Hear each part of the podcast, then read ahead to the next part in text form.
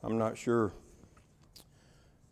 every Sunday when Pastor Ben or Pastor Bill gives the pastoral prayer, how much we really listen and pray along with him as he as he speaks, as he prays over us.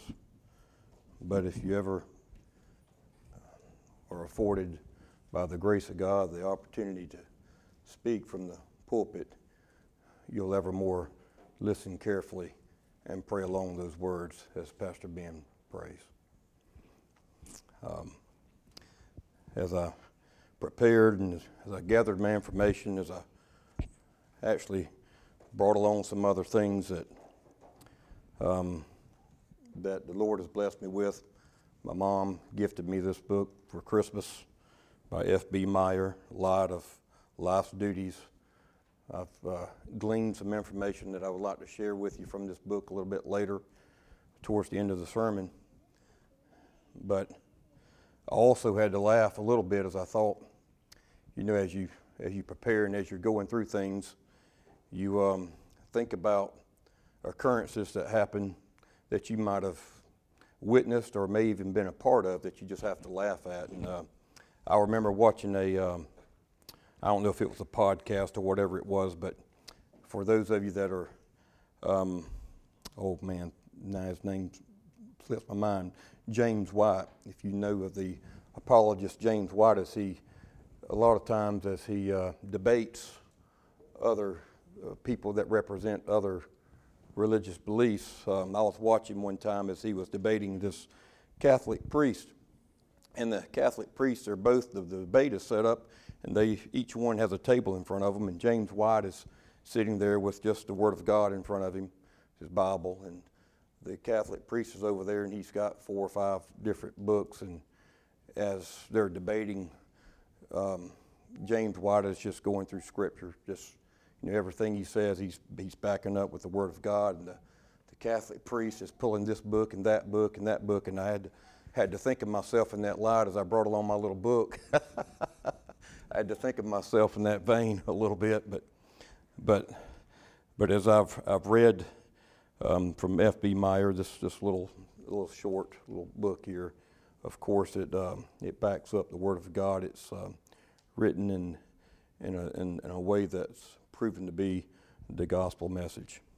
And so I will share with you from that a little bit later. I also like to say that um, I don't think of, there's anyone that receives more of a blessing when preaching than the preacher himself. At least in my case, I know it's true. For there's never a time when you seem to dig more earnestly in God's Word than when you're preparing um, a sermon. Um, this morning as I as I awoke, I, I, slept hard last night for one reason. I don't think I've, I've, slept that hard in a long time, but I had a good sleep.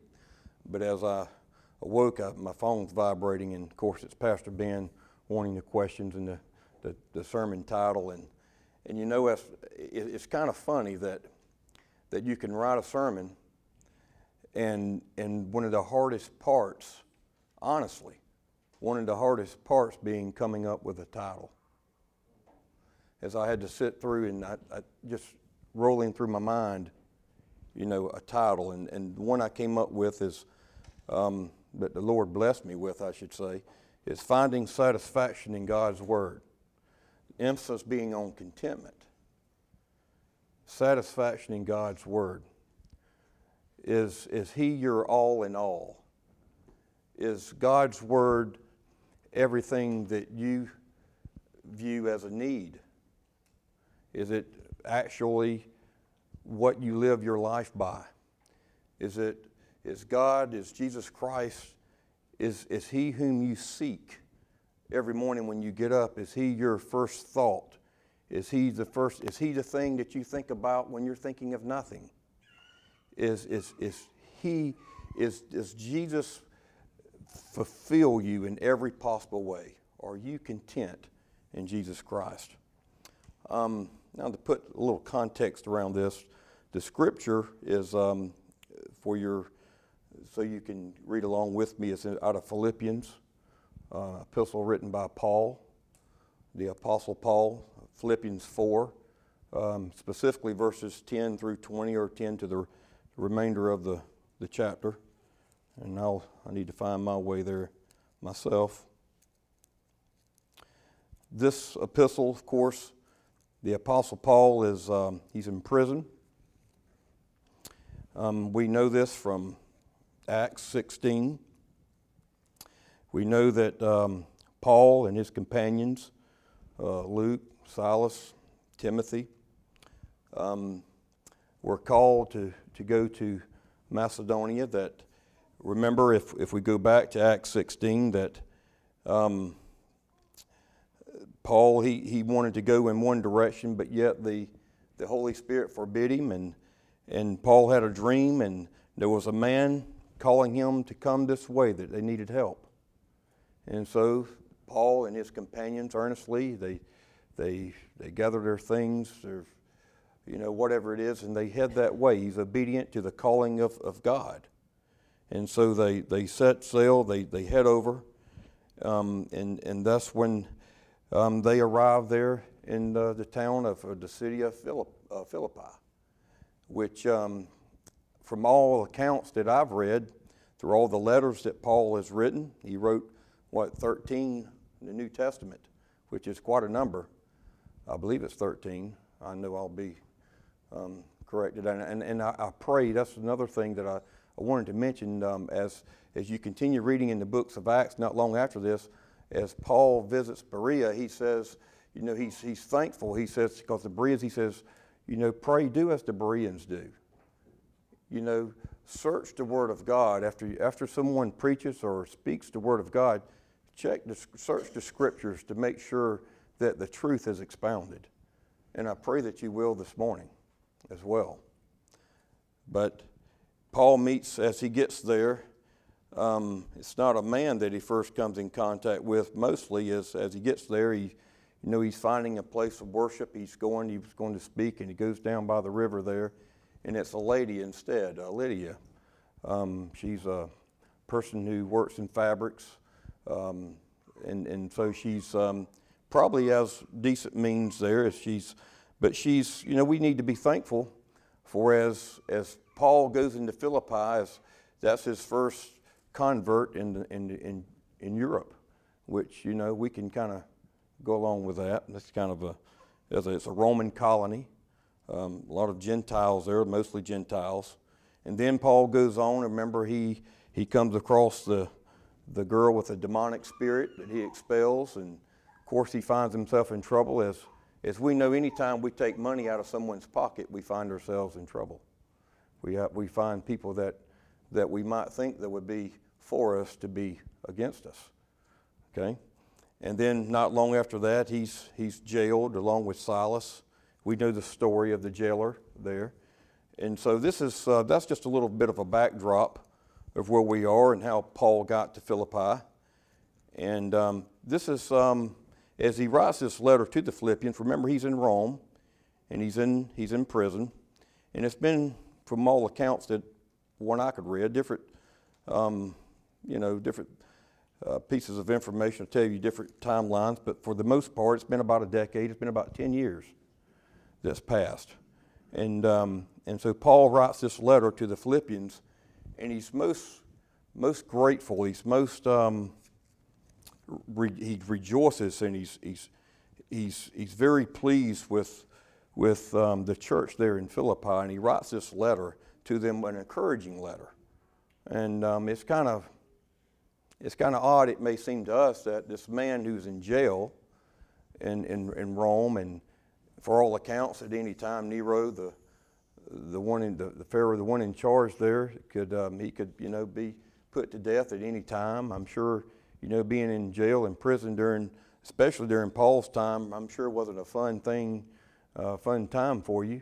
And yet, Paul is rejoicing. He's actually writing a letter of encouragement and rejoicing in the church at Philippi that they're, they've remained faithful and that they've, that they've supported him and that they've sent him gifts and they, they're thinking about him. And he's, he's rejoicing in them. And he's writing a letter to them. And not only that, he sends Epaphroditus, he sends um, and, he, and he says he's going to send Timothy a little bit later. If you, as you read through the book of uh, Philippians, to them as a benefit to them. Paul's heart is always for other people. And I think that's one of the, the, the things that, that draws me um, to, to Paul as, as one of my favorite apostles is that, and not that the others didn't, but he always had a heart for others. He always was, even, and, and, and it's, it's, in Philippians, even when before his, before his uh, renewed heart, before Christ um, changed his heart and gave him eyes to see with and ears to hear with, he was, he was very tenacious and about trying to fulfill the law, even though he was going about it all wrong, as, as we know, and as Christ called him to the charge of, of preaching the gospel to the lost. And so here we are in Philippians, and I would like to, um, we're going to read through, and since it's, it's not too long, I'm going to read through the entire chapter 4, even though we're going to focus my sermon starting at verse 10. But here we go. Therefore, my brothers, whom I love and long for, my joy and crown, stand firm thus in the Lord, my beloved. Notice how he's, he speaks to them in such a brotherly, loving fashion, my beloved. I entreat Euodia and Syntyche to agree in the Lord. Yes, I, also, I ask you also, true companion, help these women who have labored side by side with me in the gospel together with Clement and the rest of my fellow workers whose names are in the book of life. You see, Philippi is not a perfect place, as no place on earth is now after the fall. They had their problems as well as the church does today, but yet they're sisters in Christ, and, and he's encouraging them to work out their differences for the glory of God. He says in, in a, a verse that's well known, most of you probably already know, verse 4 Rejoice in the Lord always. Again, I will say, rejoice. Let your reasonableness be known to everyone. The Lord is at hand. Do not be anxious about anything, but in everything by prayer and supplication, with thanksgiving, let your requests be, know, be made known to God. And the peace of God, which surpasses all understanding, will guard your hearts and your minds in Christ Jesus. Finally, brothers, whatever is true, whatever is honorable, whatever is just, whatever is pure, whatever is lovely, whatever is commendable, if there is any excellence, if there is anything worthy of praise, think about these things. What you have learned and received and heard and seen in me, practice these things, and God of, and the God of peace will be with you. And I want to, I want to really, I want you to remember one thing about that verse, We're in verse nine, where Paul says, "What you have learned." What you have learned. That's going to be a key component in, in my sermon today is, is that these things sometimes take time. God works in us in His own timetable, not ours. And some things have to be learned. And we learn them from God's Word through the Holy Spirit. And He says, practice these things. So we have to learn them and then we have to put them to use. It's no good just to read for the sake of reading to turn pages. We, we, we put them to use, we take them to heart. Then in verse 10, which is where I will begin uh, preaching from, it says, I rejoiced in the Lord greatly that now at length you have revived your concern for me. You were indeed concerned for me, but you had no opportunity. Not that I am speaking of being in need, for I have learned in whatever situation I am to be content. I know how to be brought low and I know how to abound. In any and every circumstance, I have learned the secret of facing plenty and plenty and hunger, abundance and need. I can do all things through him who strengthens me. Yet it was kind of you to share my trouble. And you Philippians yourselves know that in the beginning of the gospel, when I left Macedonia, so we will go back to the book of Acts there, no church entered into partnership with me in giving and receiving except you only. Even in Thessalonica, you sent me help for my needs once and again. Not that I seek the gift, but I seek the fruit that increases to your credit. I have received full payment and more. I am well supplied, having received from Epaphroditus the gifts you sent a fragrant offering, a sacrifice acceptable and pleasing to God. And my God will supply every need of yours according to his riches and glory in Christ Jesus. To our God and Father, be glory forever and ever. Amen. Then he finishes there with his final greetings.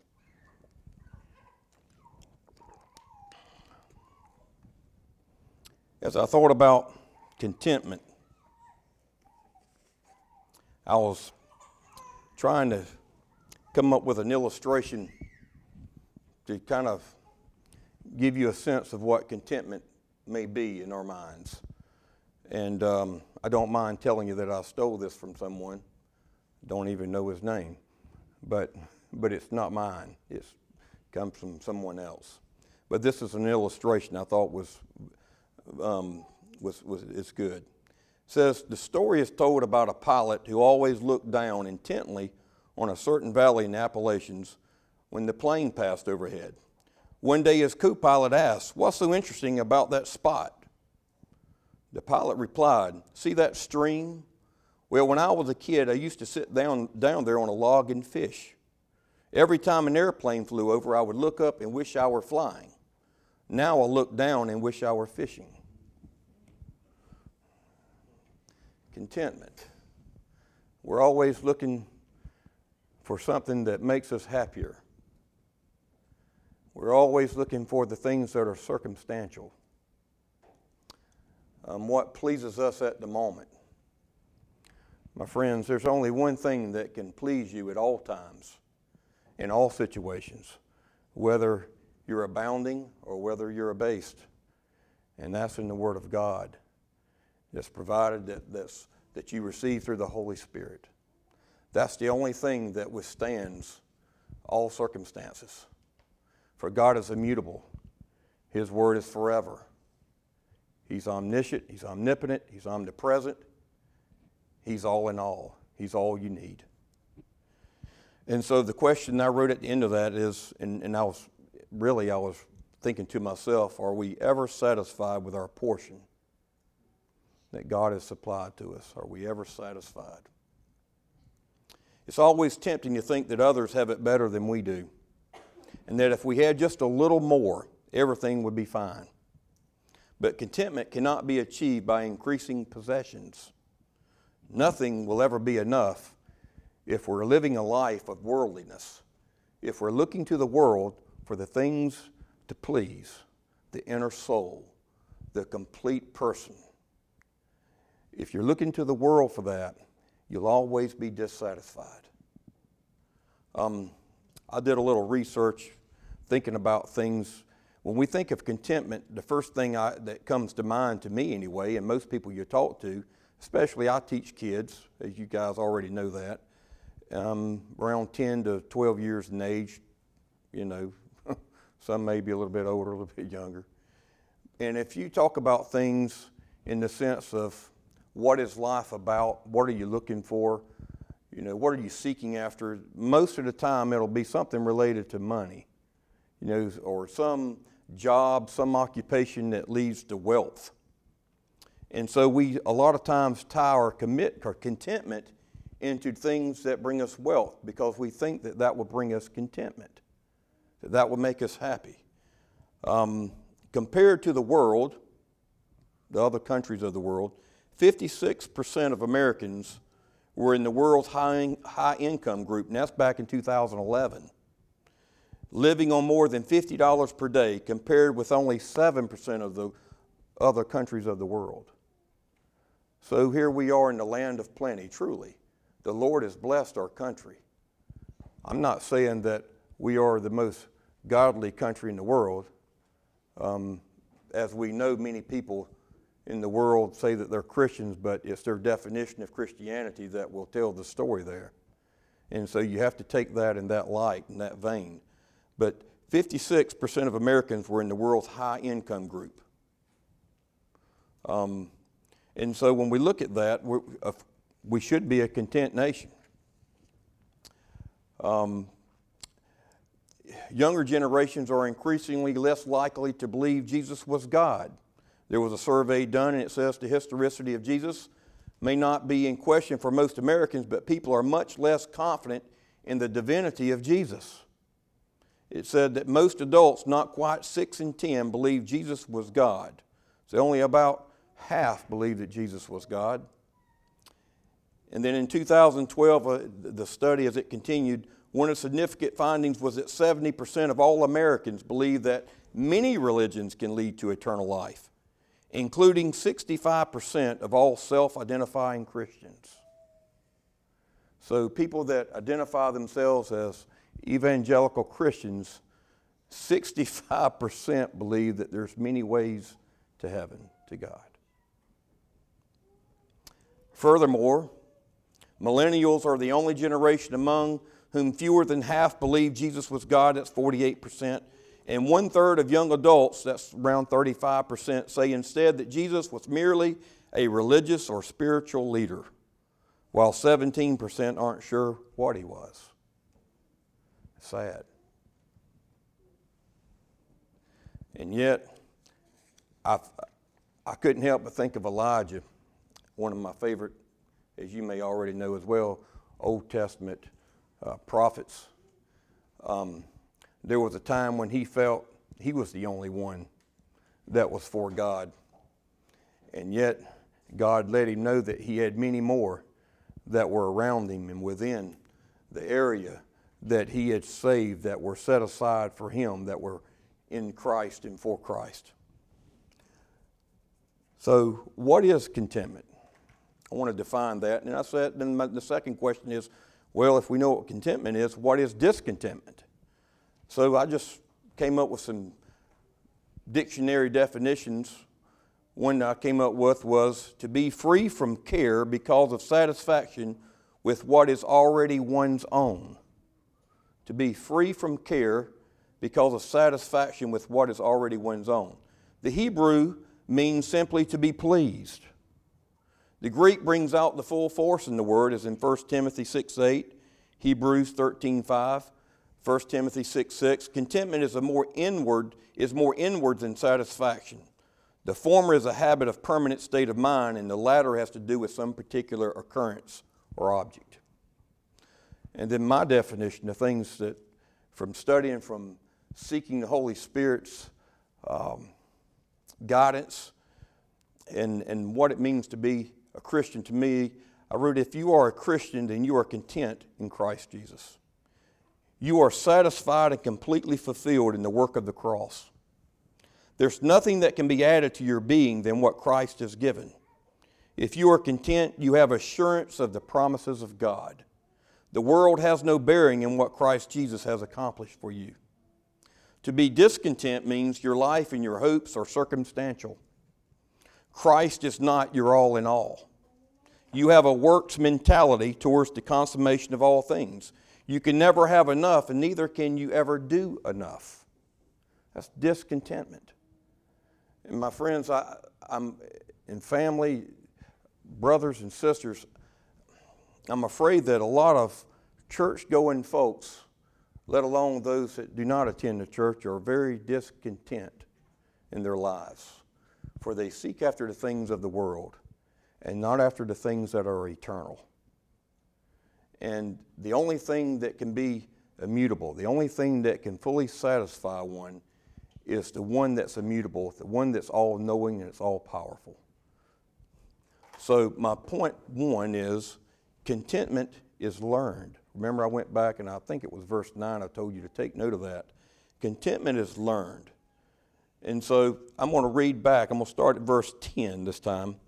I'm going to read back and, and try to pull this out. He says, I rejoiced in the Lord greatly that now at length you have revived your concern for me. You were indeed concerned for me, but you had no opportunity.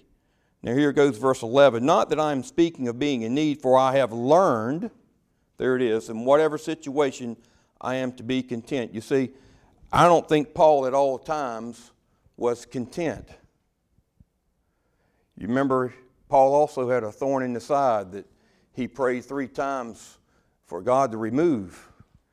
And God gave him a message. He says, My grace is sufficient for you.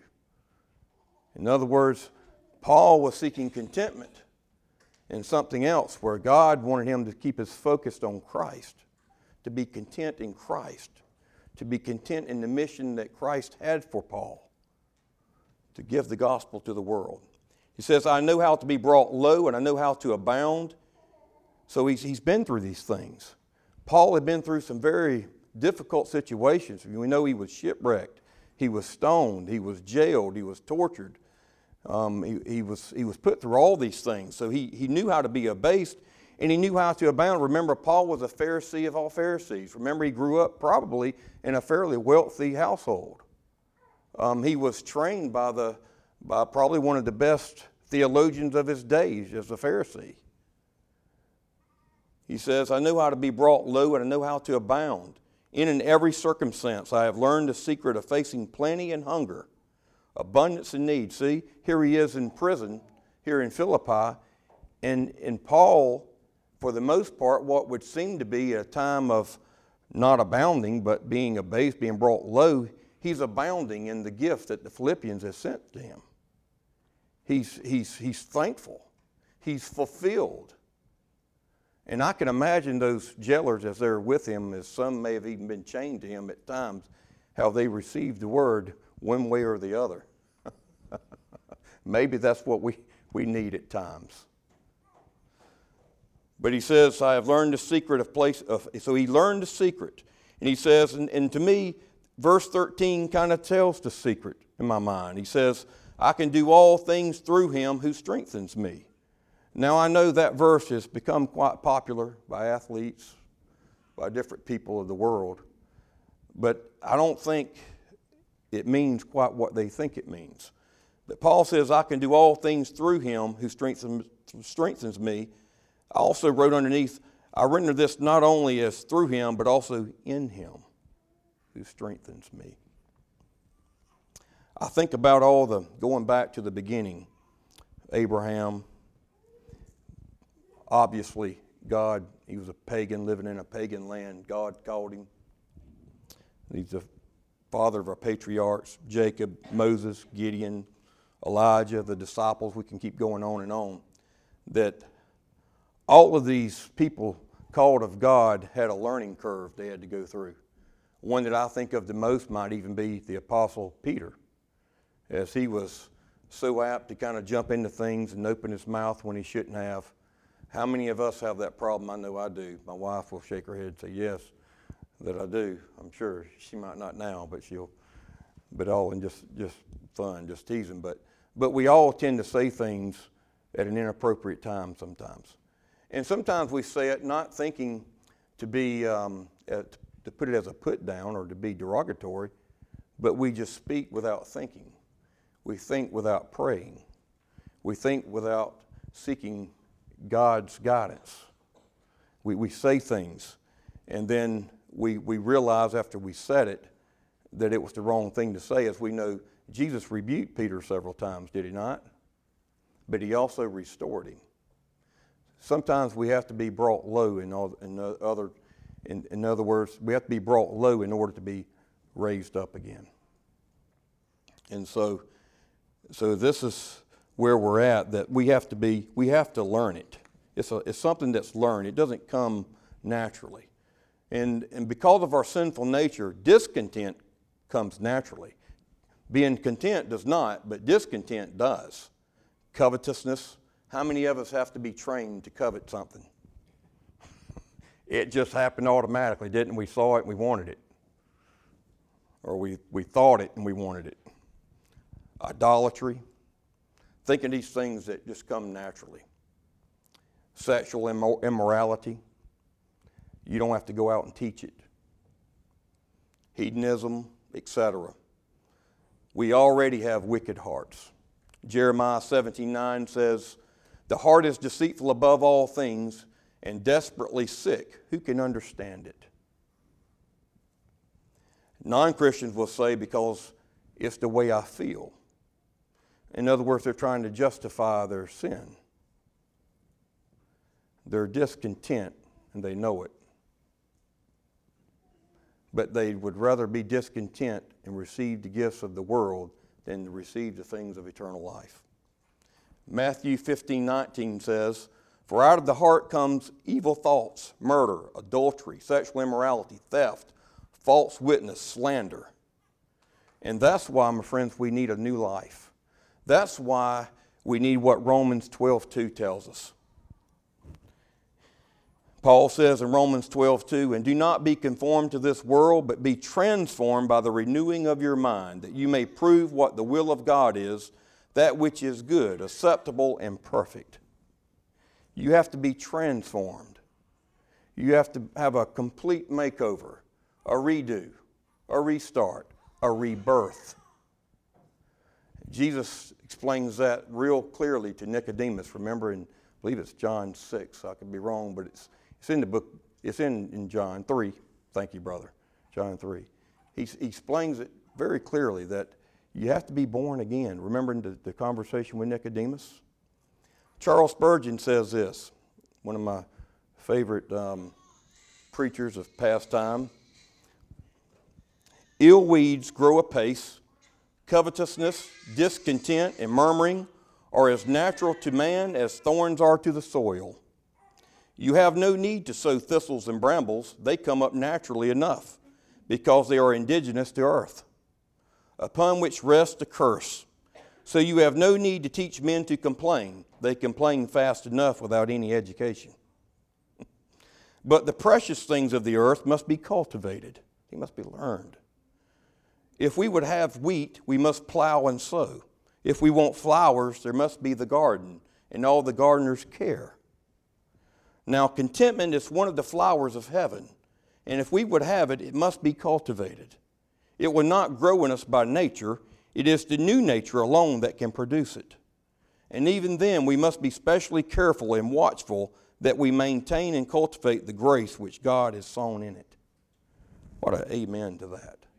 I've, I, I don't know. what Charles Spurgeon just has a way of speaking God's word straight to my heart he has a way of, of saying it that speaks to me as a individually that just makes the most that just just strikes it home.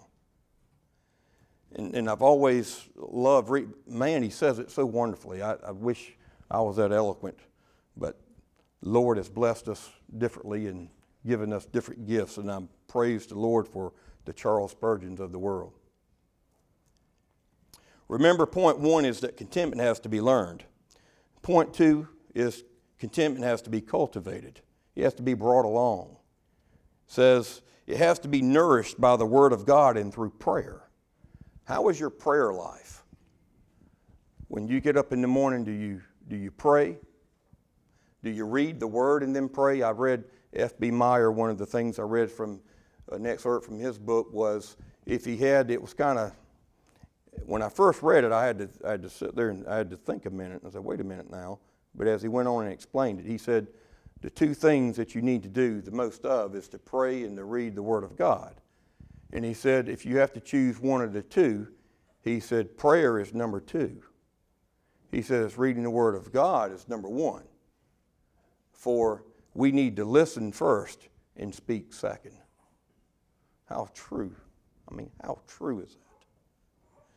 Contentment will not grow on its own. We need to be taught to, we need to be taught to, we do not need to be taught to covet, but we must be taught to obey and acquiesce to the will of God and God's good pleasure. That's something that we have to, that we bring along through fellowship, through meeting here together as a church, loving one another, forgiving one another. I think that's one that we overlook a lot we become offended when sometimes it's not an offense given. We may read too much into things, but we need to be a church that's close enough that we can go to one another and speak truthfully and frankly about whatever has been said or whatever is on your mind. And then we can, so just like as, as Paul is writing to the Philippians, as he spoke of the two women who were women who were both in Christ, and he said they needed to work out whatever disagreement they had, they need to work that out for the benefit, for the growth of the church and to the glory of God. That happens. We're, we're, we're, we're people, we're, we have a new nature, but yet we're not in perfection yet. We're still waiting on that to come. And so we need to be a forgiving church. We need to be a sharing church. We need to be one who, who reads God's word first and then prays about it and then we do that together as a group as well, not just individually. And that's the reason, that's what we do every Sunday, if you think about it. We pray, we sing God's praises, we listen to a sermon that glorifies and dispenses the gospel of Jesus Christ, we discuss it afterwards, and then we go and hopefully we live a life that follows up what was preached that Sunday.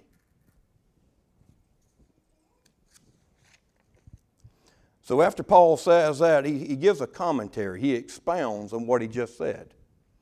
In verse 12, he says, I knew how to be brought low. That means abased, it means humility, it means how to be humble. And I knew how to abound, to overflow. In any and every circumstance, I have learned the secret of facing plenty and hunger, abundance and need. I can do all things through him who strengthens me. You see, circumstances do not, or they did not, dictate Paul's joy and faith in Jesus Christ. If they did, he would have quit long before he got to his second missionary journey. The promises and the Word of God keeps Paul satisfied when he is abased and keeps him satisfied when he abounds. You see, I think it's a bigger danger. We're in a bigger danger when we abound than when we are abased. I really do. Because when we're abased, when we're going through troubled times, it's almost like the, the things that we don't have to be taught that come naturally. We naturally, even the unbeliever, get on his knees at times and pray a prayer to somebody or some higher power for relief of some sort.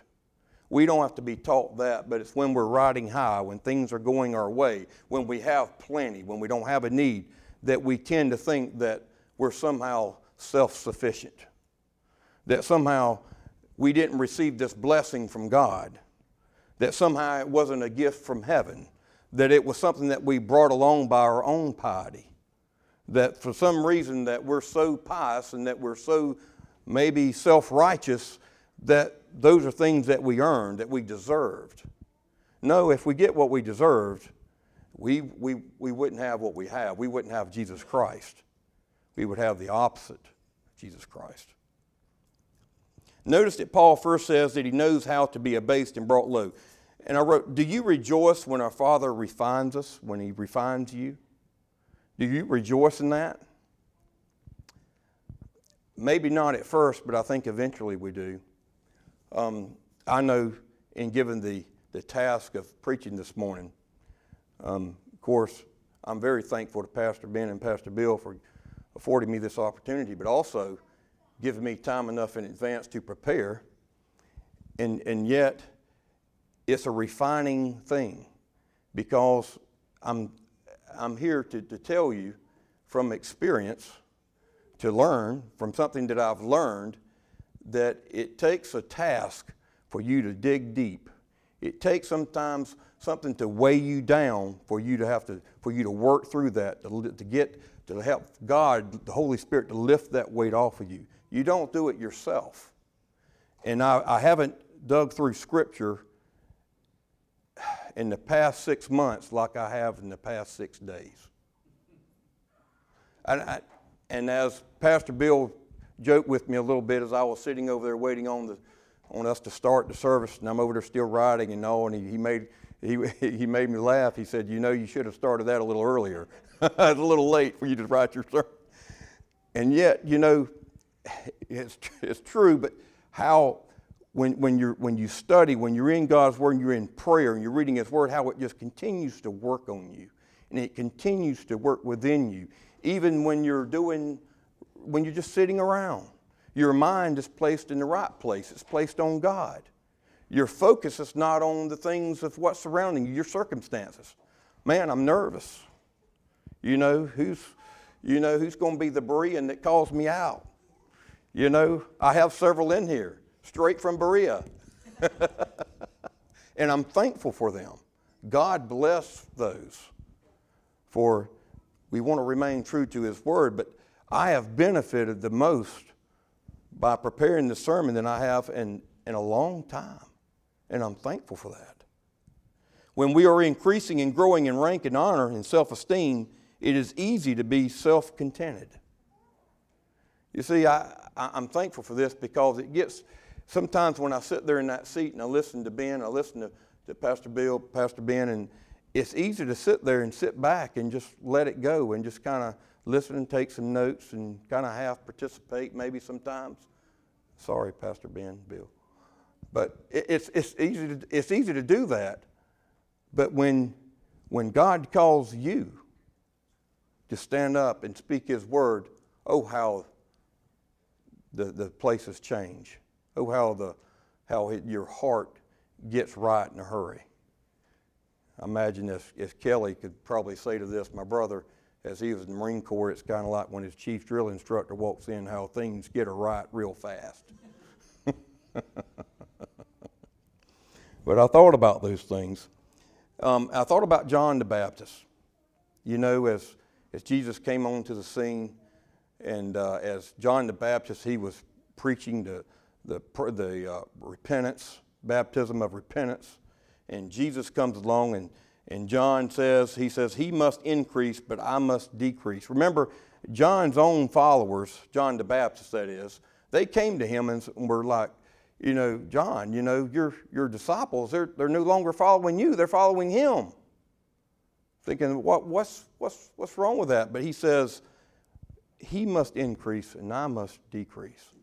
There's a man that knows how to abound. There's a man that knows how to, to, um, to have his path going in the right direction. He's, his eyes are upon Jesus Christ. To hear another man at your own expense is beyond human nature, not become jealous or covetousness or to covet. How easy it is for us to hear someone, and we discussed this the other, I think it was the other morning as we met. I get my mornings and nights. When you're off work for a week or so, man, your days and nights get mixed up. It's kind of a good feeling, really. but, but how it is to, when, you, when we hear someone preach, or as, I, as I, I've listened to many sermons leading up to this, and, I'm, and you almost become, you almost covet. You almost, man, I wish I was blessed with the, the skill, with the eloquence to, speak as, as that man spoke. And yet we must learn, as Paul says, it's learned and it's cultivated, that it's not me that does it. It's not through me anyway, it's the Holy Spirit. You can speak the most eloquent words in the world and, and not really have any substance to it at all. Only if you're speaking the gospel. Philippians chapter 1, 15 through 18 says, Some, and this is Paul speaking to this very point, he says, Some indeed preach Christ from envy and rivalry, but others from goodwill. The latter do it out of love, knowing that I am put here for the defense of the gospel. The former proclaim Christ out of selfish ambition, not sincerely, but thinking to afflict me in my imprisonment. What then? Only that in every way, whether in pretense or in truth, Christ is proclaimed, and in that I rejoice. He didn't covet, he wasn't upset. He says, I rejoice. He says, I don't care what prompted them to do it. He says, but the gospel is being preached. God can take what it's meant. We can go back to Romans 8 28, right? And he can take those things and he can make it for good. So he says, let them preach. If, if they're preaching the gospel and it's the inerrant word, let him preach. He says, I don't covet that. He says, do it at my expense. Man.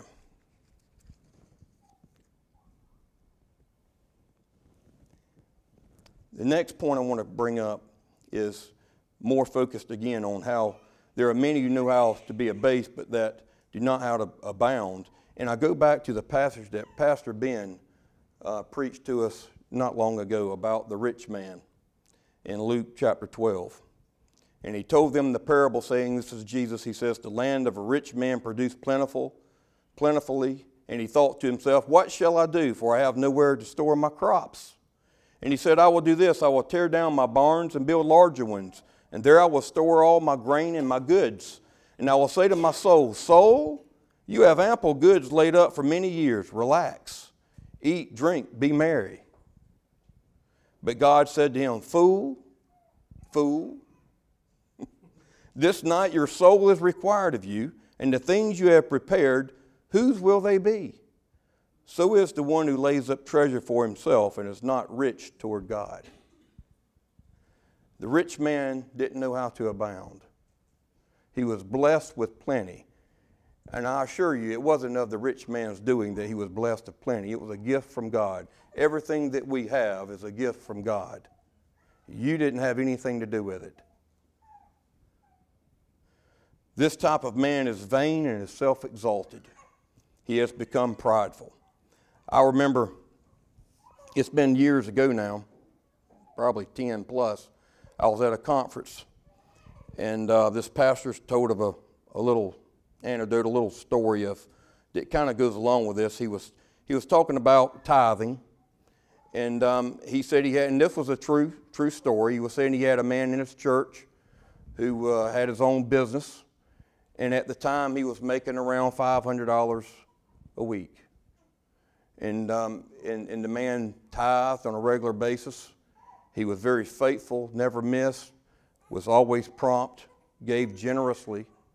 But the man came to, to, to him and, and, they had a discussion. And the man, he, he had a problem, he tells the pastor. He says, he says, I want you to pray for me. He says, For I'm having difficulty. He says, For when I made $500 a week, he said, I had no trouble in tithing and giving and being generous. Not thinking of a percentage, just giving out of abundance of his heart, of, of what he made, that God blessed him with.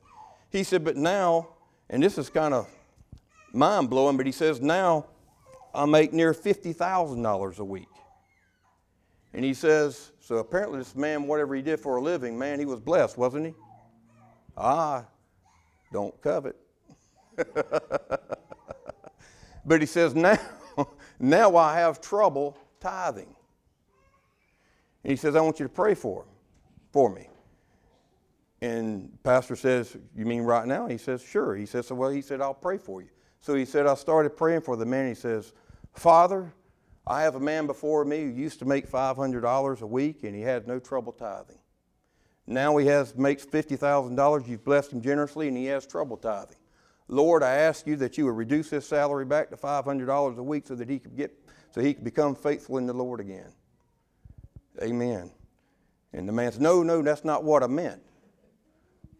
So the man wasn't content, was he? He wanted it all for himself. So, so what are the results of not knowing how to abound? First and foremost, I put worldliness. Charles Spurgeon gives an, a little anecdote or a little note of, of what it means of not knowing how to abound. He says, When a man finds that his wealth increases, it is, a wonder, it is wonderful how gold will stick to his fingers.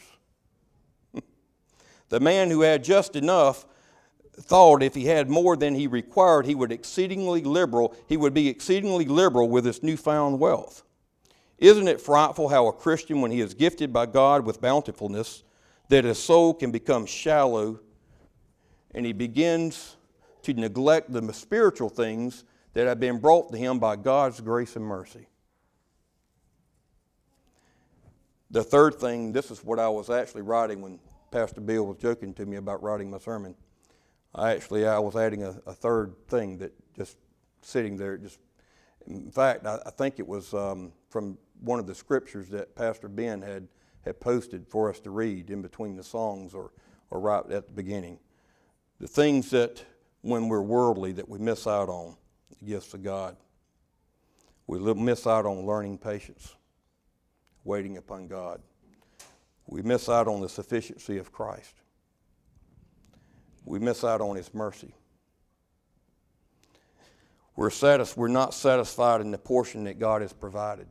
We miss out on being satisfied in what God has given us and being thankful and content in that and making the most of it. I think sometimes we don't realize how big a gift the gift is that He gave to us because in our minds we're coveting something else.